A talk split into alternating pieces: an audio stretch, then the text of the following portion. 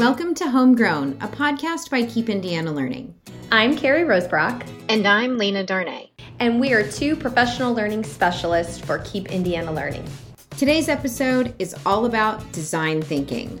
Tim Wilhelmus, Keep Indiana Learning digital learning coach, moderated this powerful conversation between Les Macbeth from the Future Design School and Saba Kidwai, host of the podcast Sprint to Success with Design Thinking. Hi there, my name is Tim Wilhelmus, and I am an uh, innovation curriculum and technology specialist in the Evansville Vanderburgh School Corporation, and I'm also um, podcasting for Keep Indiana Learning. Uh, this is a part of a s- series of podcasts that we're doing to kind of introduce folks to new ideas and to uh, explore what those might, what those ideas might uh, offer us in terms of the classroom. So uh, today we're going to be talking about um, design thinking, and I'm super excited about the folks that we have uh, joining us today to kind of uh, guide us through that. And I'm going to let them uh, introduce themselves. And so I'll just turn it over to uh, Les first, and then uh, Saba after that. Hi, Tim. Great. Thanks for thanks for having me here today. Uh, my name is Les Macbeth, and I'm the director of special projects at Future Design School. Uh, we are based in Toronto, but we work with schools and school districts and educators all around the world. Um, and my role there is to design programs that help educators and school leaders to um, embrace their inner experience designers, is the way I like to put it. Um, to evolve their practice and really put students and real world learning at the center. Uh, I started my career in design way back in 2005 at an organization in New York City called the Design Trust for Public Space, and then uh, shifted careers into education after that. And now I have the wonderful pleasure of working with an incredible team at Future Design School to pull those two things together and really support schools and school leaders uh, all over the world. Hi, everyone. Mm. My name is Saba Kidwai, and I believe that cultures of innovation begin with a culture of empathy. And as an education researcher, I examine how design thinking practices, frameworks, and strategies can support us in designing those cultures of innovation that allow us to create that change it is that we're looking for um, right now, a really big focus of mine is helping develop these skills and strategies within students, specifically high school and college students, and looking forward to chatting with you both today. Thank you all, both for being here and, and being willing to be part of this. You know, um, I think I ran across the the words design thinking maybe back in 2012, and I and I at first really felt like maybe this was something that was um, not part of my world but I quickly realized and learned that it that it was part of my world. Um, and so I guess maybe the first hump I'd like to get over is just the idea of what design thinking is and you know and maybe ask you all also how do you like first introduce that concept to someone who isn't familiar with with those words um, yeah so i guess for me uh, design thinking if i were to define it I would say it's it's a, a process and a mindset. Um, but at the heart of it is really um, what Saba had said around empathy and designers solve problems for people. Um, when I'm introducing it to to teachers, um, I often say you're probably already doing this because I, you know, designers solve problems for people and teachers solve problems with students every single day. And uh, if empathy is the heart of design thinking, teachers are really experts in empathy in understanding the needs of their students, trying to figure out how they can um, better understand their students in order to create uh, learning experiences or design those learning experiences that help their students learn. So to me, design thinking is something that's kind of hidden in plain sight. It's, it's all around us. Um, and it comes from these sort of practices of design, of architecture and graphic design and industrial design is sort of where it was born out of. But what it's um, I think, become is more of a way of looking at problems that starts with empathy and that is optimistic about those problems um, and, and gives you a set of tools and, and, and structures to help teach someone how to solve problems in a collaborative and creative way. Uh, so that would be sort of my high level definition of design thinking. I'd love to hear what Saba has to say. Yeah, so I'm definitely going to build upon what you said because you said three words that I absolutely loved. Like, first of all, you shared that, you know, design thinking is really about process and mindset. I think, you know, a lot of times people lean way more on the process and we neglect that mindset and how it helps us develop that mindset over time. Um, I've actually been reading a book lately by Kenya Hara called Designing Japan. And I think, you know, to build off of what Les was sharing about, you know, it's all about how we are designing solutions to problems. But I think think one of the things that I've noticed, especially in the last year, that people are doing more of is actually evaluating, but what do we want so we can design in the service of? And Kenya Hara had what I am now leaning on as like my favorite definition of design. And he says design is the education of our desires. So before we can actually even go about designing things, we have to actually first think about okay, but what do we desire? So as we imagine, as we plan for the future, how, what do we desire? And then design is how we educate ourselves about bringing those desires to fruition. So it's like one of my favorite, like, it just really challenged my own definition definition of design thinking and I think made it broader for me. And I hope it does for the audience as well. I'd, I'd really like to bounce off of uh, something that both of you have kind of come to, which is as that initial stage of, of empathy and, and listening. As I came to realize that, um, you know, education really is that act of, of solving problems. As I as I started to to internalize that idea, then it to me, um, you know, I started to think about as an English teacher, for example, you know, well, we go through the design process when we are workshopping um, in creative writing or when we are drafting a research paper, when we do things like senior projects or, or that. And the other thing that really jumped out to me, um, Saba, is, you know, this idea that we have this mindset that allows us to attach to solving problems, that we believe in ourselves to be able to do that. It strikes me that COVID has done that to us in a lot of ways. We've suddenly had to, you know, knock the rust off of our our problem solving skills and I've noticed that we all sort of naturally fall back to the design thinking sort of cycle um, almost naturally when we're confronted with um, problems as long as we have that mindset that we're going to do it, that we can ultimately solve the problems that we set out to attack. Where, where do you all see this fitting in, in the work of teachers? I feel like Les said it so perfectly when she said, you know, teachers are like this. You basically said teachers are design thinkers. And I remember, so I did a three year research study at a school in San Diego called Design 39 and they use design thinking practices in everything they do from how they design learning to um, solving for culture challenges to leadership to collaboration. They have really been able to do you know sort of like what you know Tyack and Tobin like challenge that grammar of school like really break out of those traditional practices of grade levels siloed like content areas and you know teachers working in isolation. And one of the things they said um, is that once they had read through the design thinking framework and the process and they sort of like you know contrasted that to the work that they were doing they said teachers are inherent design thinkers. Like every single day they are thinking about the needs of the people in front of them who are their learners. But one of the things that i really liked that they shared was that a lot of times we're so fixated on the needs of just our students that we forget about the needs of ourselves and each other.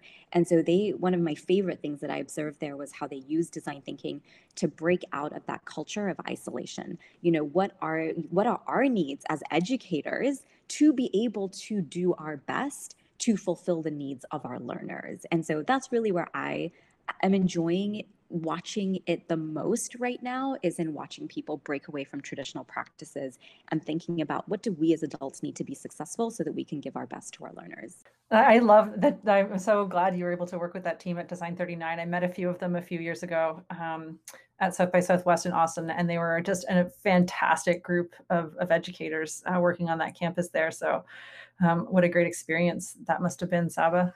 Um, I think I, I, would agree around the, it's kind of like an aha moment I find for educators when they first are introduced to design thinking. As part of my work with Future Design School, I've, I think I've probably worked with maybe 10,000 teachers over the past five years in teaching them about how to use design thinking. And in particular, one of our PD programs is, is something we call Hack Your Curriculum, where you're looking at your um, your curriculum and your learning goals for your subject area and then combining that sort of like with a venn diagram of like what's a real world problem that relates to this? And then how can you teach that curriculum through solving a real world problem? And and what are the skills and competencies that you're building along the way as you're doing that? And i think that for most teachers when they the the, the experience is kind of meta because they sort of they learn design thinking by doing design thinking but what they're planning is or what they're designing is an experience for their students to do design thinking. So it's kind of like we're using it on multiple levels um, with teachers.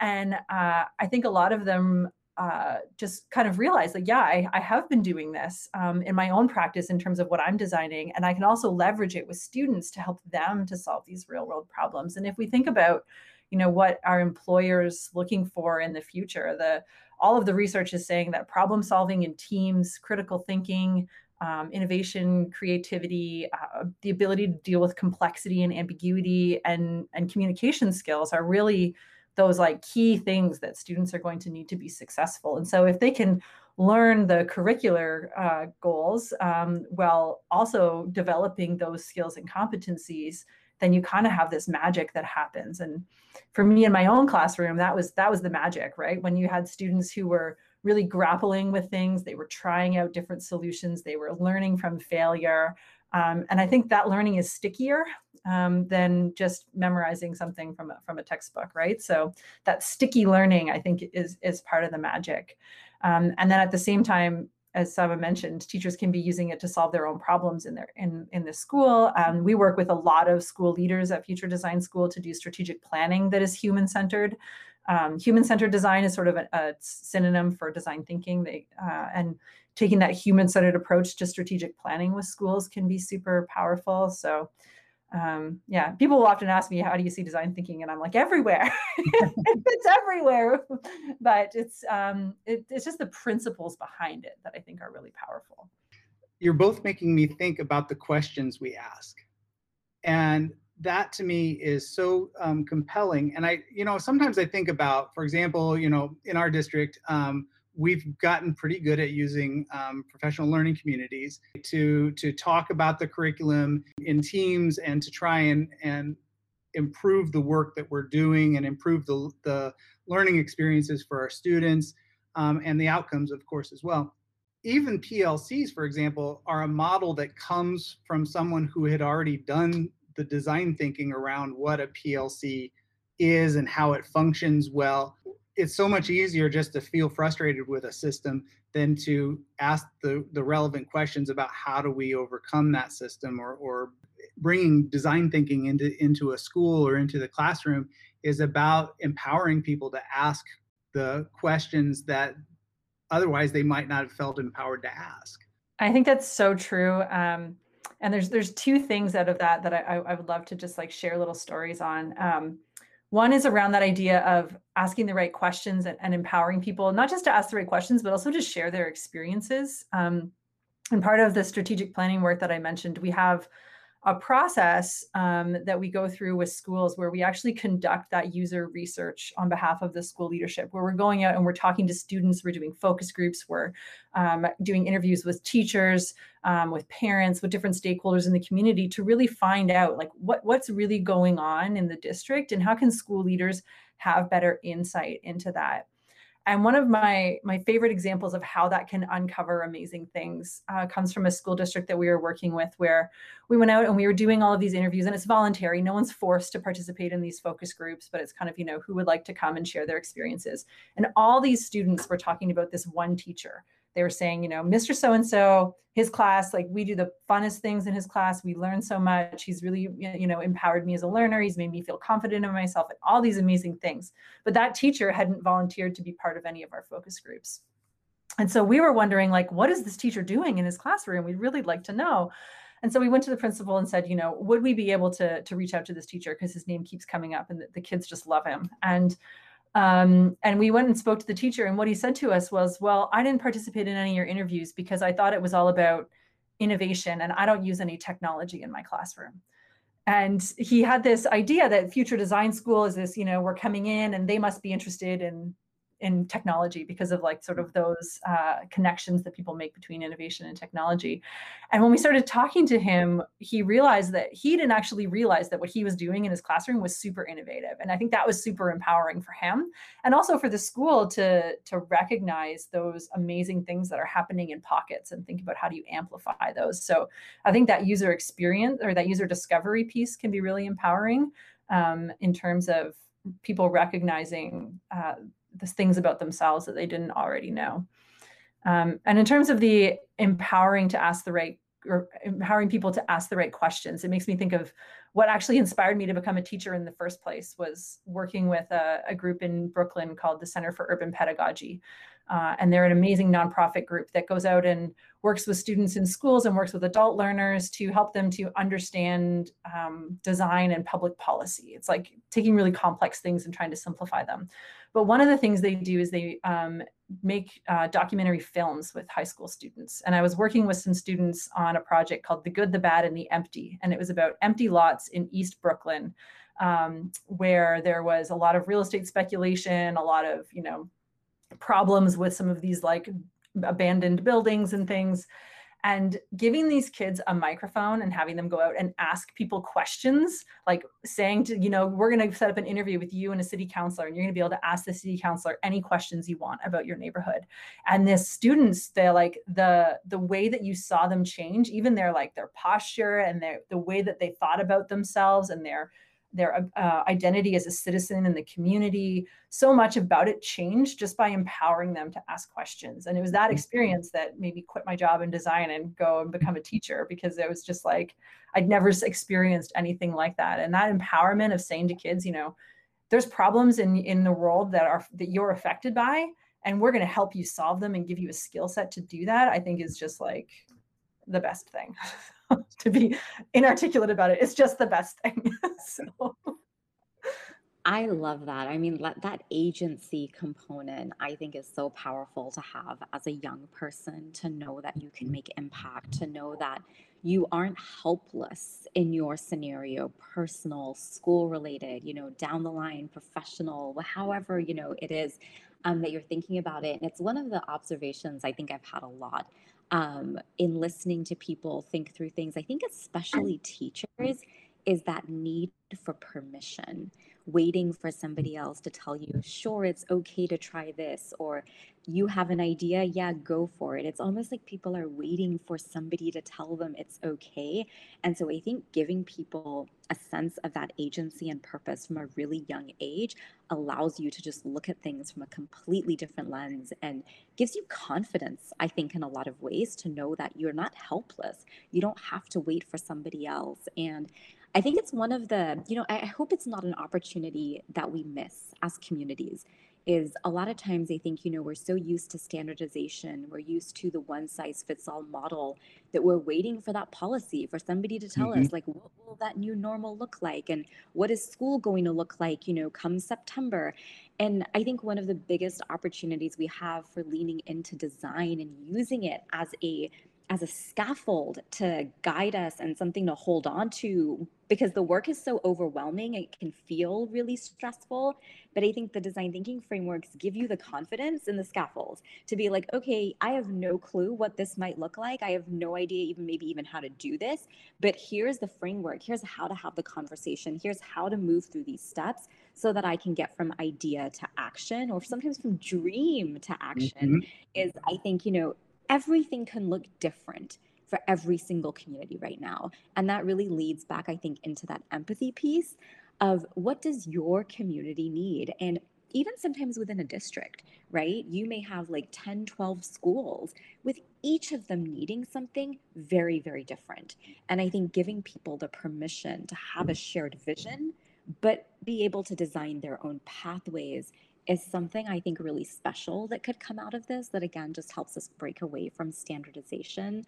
Um, I love your point about asking questions. I remember the first time um, it was back in 2014. I was teaching a um, graduate capstone course at a um, at, U, at USC, and the students were in the medical field and they were about to graduate. And it was so funny because on the first day, their their challenge is to really come to class with a set of challenges they've seen over the different, you know, residencies that they've done and experiences that they've had out in the field. And it's so funny because on day one, they come with problem, solution, and everything like all mapped out, ready to go. Like we know what we're doing, we have our problem, we have our solution, and we're ready to go create it. Like, how quickly can we get this done? And it's so interesting to help them kind of step back into that beginner's mindset because so often, you know, they they feel like they know what the answer is. If people just did this, like I remember they always used to say, if our patients just did this, then everything would be okay. And I think we all come in with that mindset. And it's really interesting when you sort of, you know, start to peel back the layers, you realize like, oh my God, I had no idea that this is why this was a challenge for you. And a lot of times we frame it as challenges, but sometimes it's opportunity too, right? Like design uncovers opportunities. So it's like, wow, I had no idea like you were even interested in this like i can you know that just opens up my thinking in a different way. And so i just remember like asking those questions mm. having them take a step back doing those empathy interviews and observations was a really really profound moment um, and challenging their own thinking about what they thought the right you know quote unquote answers were to things they were examining.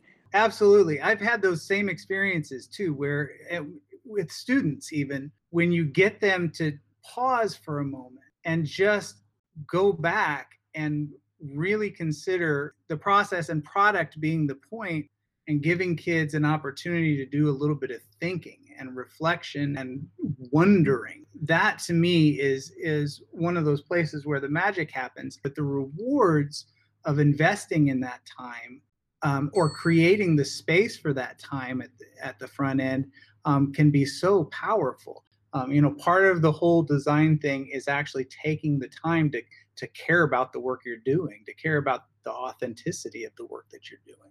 Well let's talk about that with with kids. It it, it feels to me like um, there is this space to be um, bringing that out in our students right? To to be creating for them the the permission and i totally agree with that idea of the you know letting them feel the permission and i think they rely even more heavily on us as teachers to provide that permission than we do, say, um, to districts or to you know the state legislature to provide the permission. Are there are there um, recommendations that you can make to kind of start thinking about what that might look like? I can share one, you know, and unless you referred to this earlier when you talked about like how like the future of work is dependent on like teamwork and collaboration and things like that. One of the most interesting observations and like realizations I had while um, researching at Design 39 was how many sort of like layers exist that are hidden beneath that concept that aren't apparent yet are fundamental to the success of our ability to collaborate to a certain depth and at a certain level. Like a lot of times i think we think of collaboration sometimes way too surface level like oh let's just put a plc together or we're we're working on a doc together and we can see what the other person is writing while i'm writing. And collaboration isn't about i mean yes that's collaboration in, in a sense but it's so surface level. Collaboration is really about what like having that self-awareness of what your strengths are and being able to come to the table together with a team to be able to build and design something that independently perhaps you would not be able to right? Like what are your strengths? What are my strengths? How are we like you know building together to create whatever it is that we are trying to design for? And so one of the um, the best books i had a chance to interview the this couple on my podcast their book is called radical alignment. And they talk about the importance of trust and psychological safety, right? And I think Amy Edmondson at Harvard is really sort of like the go-to guru, right? Like on that concept of psychological safety, like how we create these cultures of trust and safety ultimately allow for the depth of collaboration we'll be able to have. And so what I loved about their book was they had this really beautiful, simple, like four box like framework.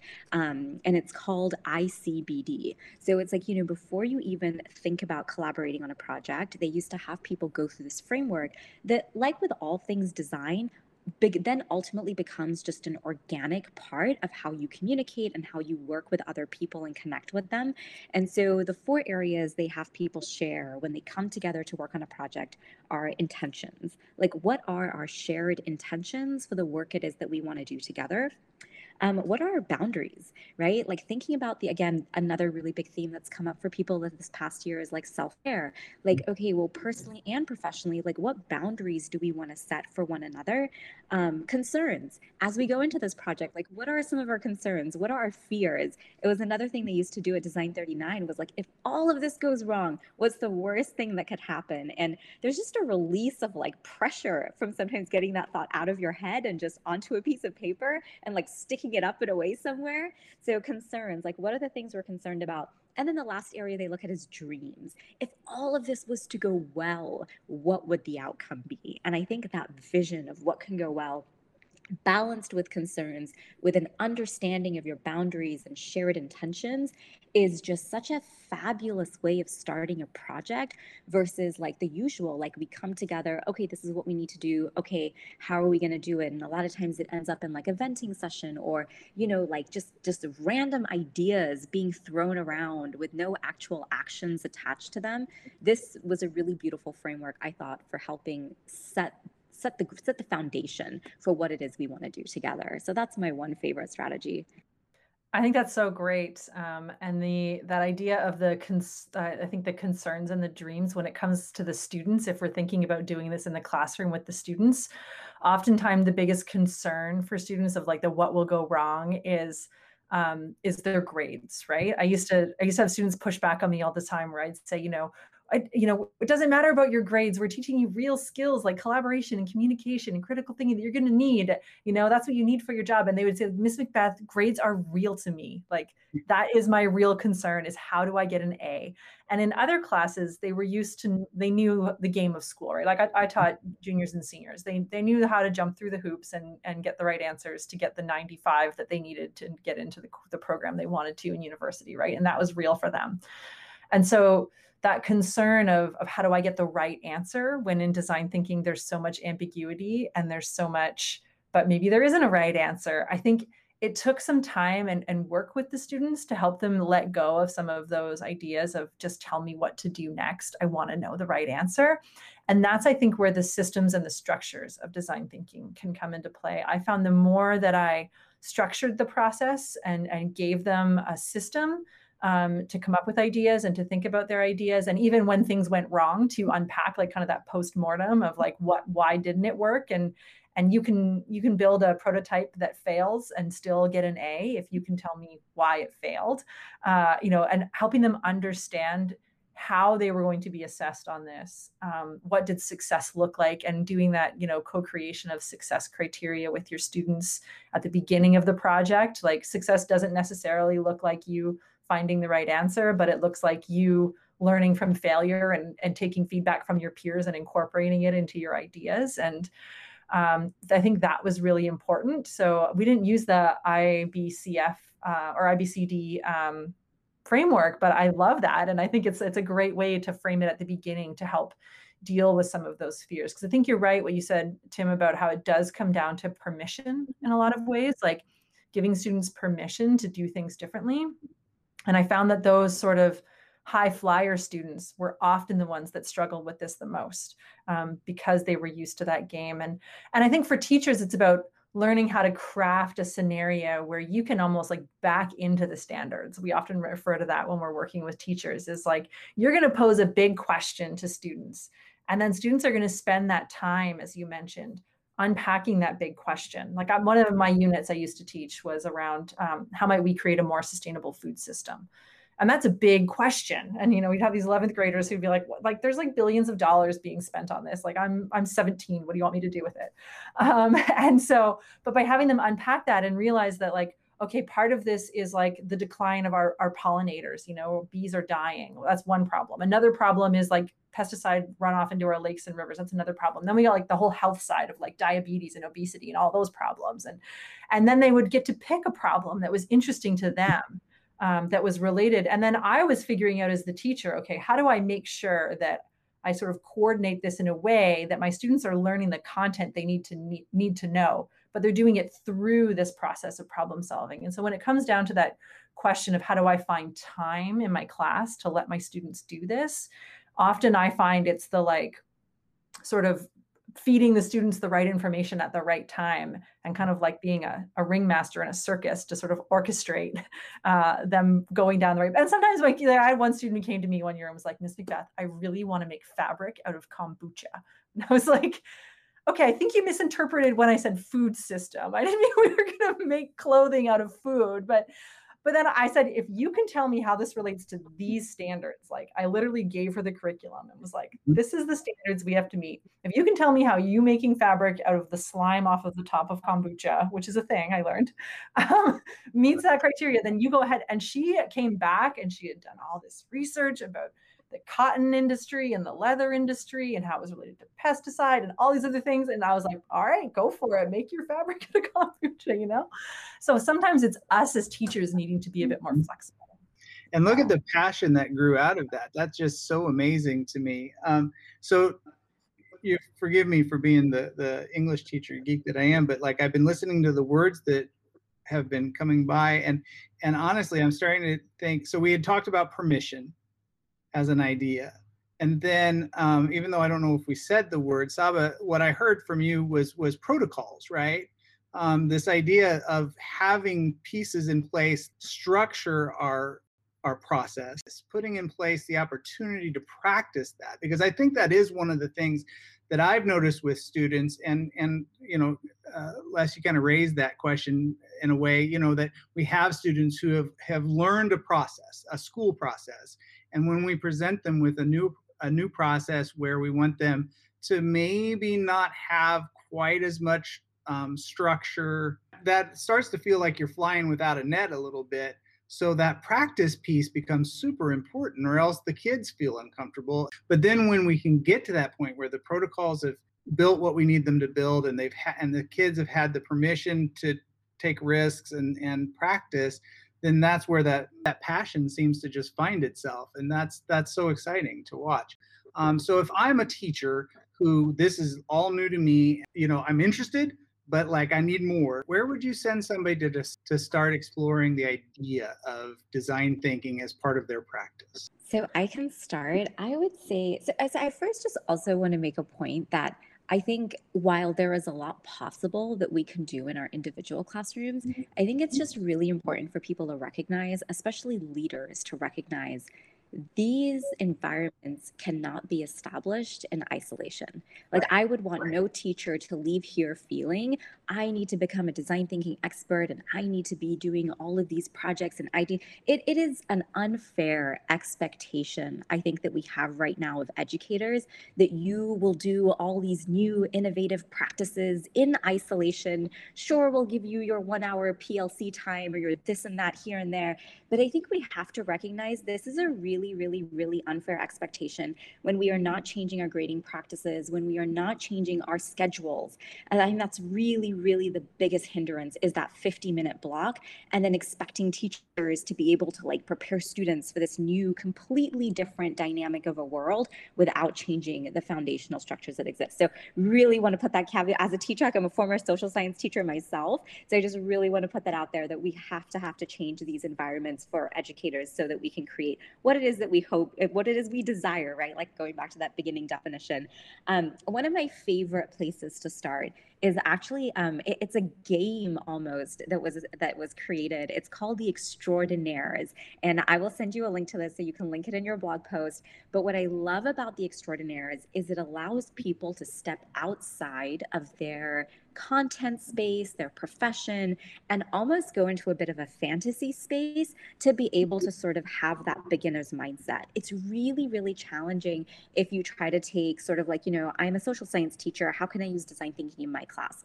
That's overwhelming. But what I love about the Extraordinaires is it's basically a game and they give you these characters, and each of the characters has a design challenge that you solve for. So you might have a mermaid and you're designing a utensil for um, or you're designing a house for her or a piece of clothing for her. But what I specifically love about the game is they have prompts that guide you. I sort of equate this for like genius hour when like people are like, sure, kids, like, what do you want to learn? What are you excited about?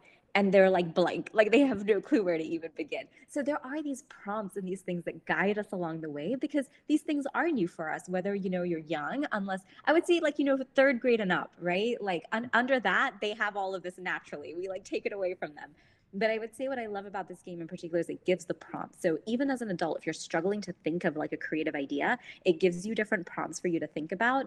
And I have yet to have an experience where somebody doesn't take that and then correlate it to what they do in their classrooms. Like oh like so i could use this you know you said you were an english teacher. Then the biggest i think you know moment of discovery for an english teacher is like oh so you know we're reading this book. I could have these characters be the characters in the book and i could even use these prompts to help my students go through that process. So it's so i feel like that is probably one of my all-time favorite activities. And then the one book I would recommend is Sprint. I feel like a lot of times we, especially in education, we lean a lot on like sort of like the Stanford D school model and like, you know, the I call it like the hexagon mentality. We're just jumping through those five hexagons.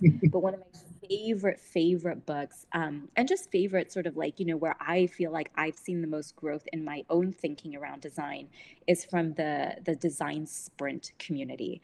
Um, it's a book called Sprint How to Solve. I actually have it right next to me. How to solve big problems and test new ideas in just five days. And again, just really gives people the protocols. Like if you have something that you want to do, five days is what it's going to take for you to go from idea to action and actually be able to test something out. So one game, one book, and you know, best of luck to everyone.